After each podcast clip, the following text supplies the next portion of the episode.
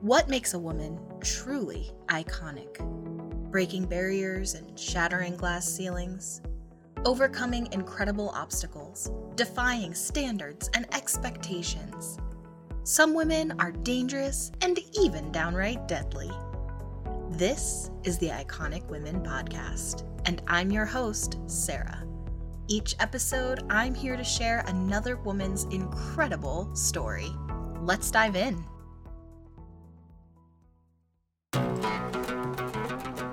Today we are talking about Zarifa Ghaffari, an Afghan advocate, activist, politician, and entrepreneur. She's currently the mayor of the capital city of the Wardak province in Afghanistan, one of few Afghan female mayors, and she's also the youngest to be appointed when she was just 26. She's known for her efforts to empower women in Afghanistan this year, Zarifa was chosen as an International Woman of Courage by the U.S. Secretary of State. This is an American award presented annually to women around the world who have shown leadership, courage, resourcefulness, and a willingness to sacrifice for others, especially when promoting women's rights. Zarifa was appointed as mayor in July 2018 but her term had to be delayed due to intervention of other powerful politicians. Then, on her very first day as mayor, she faced serious harassment from a group of men who mobbed her office and warned her and threatened her to resign from her position. She's also faced death threats from Taliban and ISIL. Growing up, Zarifa, the oldest of eight siblings, took responsibility early, fetching water, doing the shopping, and caring for her siblings. The Taliban came to power when she was four years old, but that didn't stop her from wearing her hair short and dressing in jeans and a t shirt, covering herself when the Taliban was nearby. She later went on to earn both a BA and an MA in economics. Before she became mayor, Zarifa launched and operated a women focused radio station. The main priority was to spread education and awareness about women's rights and equality both locally in her province, Wardak, as well as through other parts of the country. Zarifa was not elected to office. As is typical in Afghanistan, she applied. The only woman applicant among over 130 hopefuls and she was selected by the president at the time. Appointing women to positions of power is on the rise in Afghanistan in the past few years. In fact, the percentage of women lawmakers in Afghanistan is higher than it is in the United States. However, Afghan women face significant challenges compared to their counterparts in other parts of the world. Zarifa is from a particularly conservative and remote province.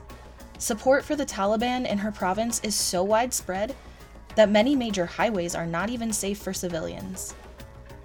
The only high school for girls in her city had only 13 graduates in 2018.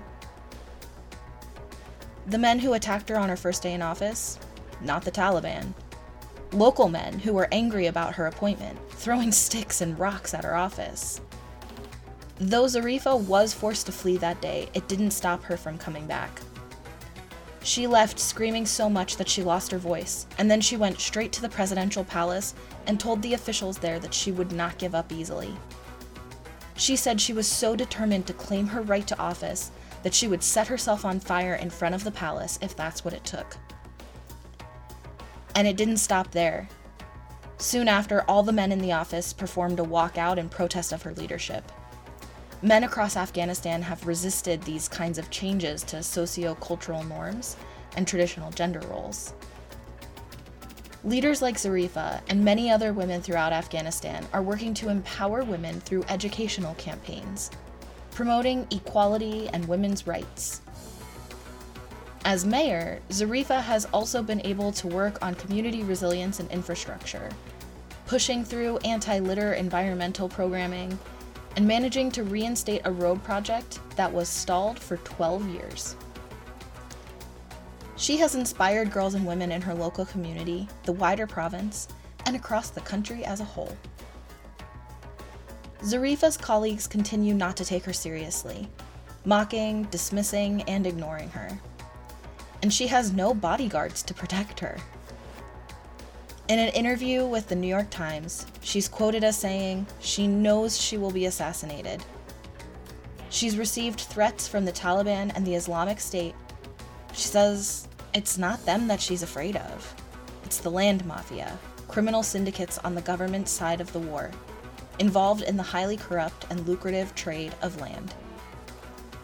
She's not even 30 years old. What makes Zarifa iconic? In her capacity as a trailblazer and door opener for a new generation of young women, she's helped to empower the women of Afghanistan. Zarifa may not be able to change the culture of toxic masculinity in her region overnight, but she continues to make a difference. She pushes through every obstacle in front of her, facing discrimination, bias, and threats to her life. She's willing to be the one to break barriers and glass ceilings in order to pave the way for girls and women in Afghanistan. And she's willing to give her life for it, to be expendable, to make an example, though she will not go down without a fight.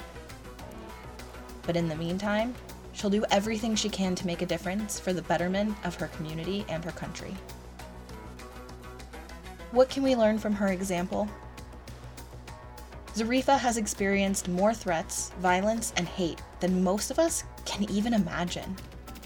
But no matter who we are or what our life experience is, bullies and haters will often try to stand in our way. We should all look to Zarifa as a role model in standing strong and never giving up.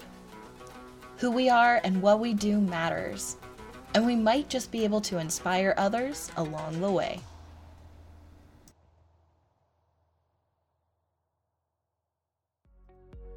Now she's iconic. Can't get enough? Find us on Facebook, facebook.com slash iconic women podcast. If you love this podcast, make sure you subscribe and don't forget to leave a review. Thanks so much for listening, and I'll catch you next time.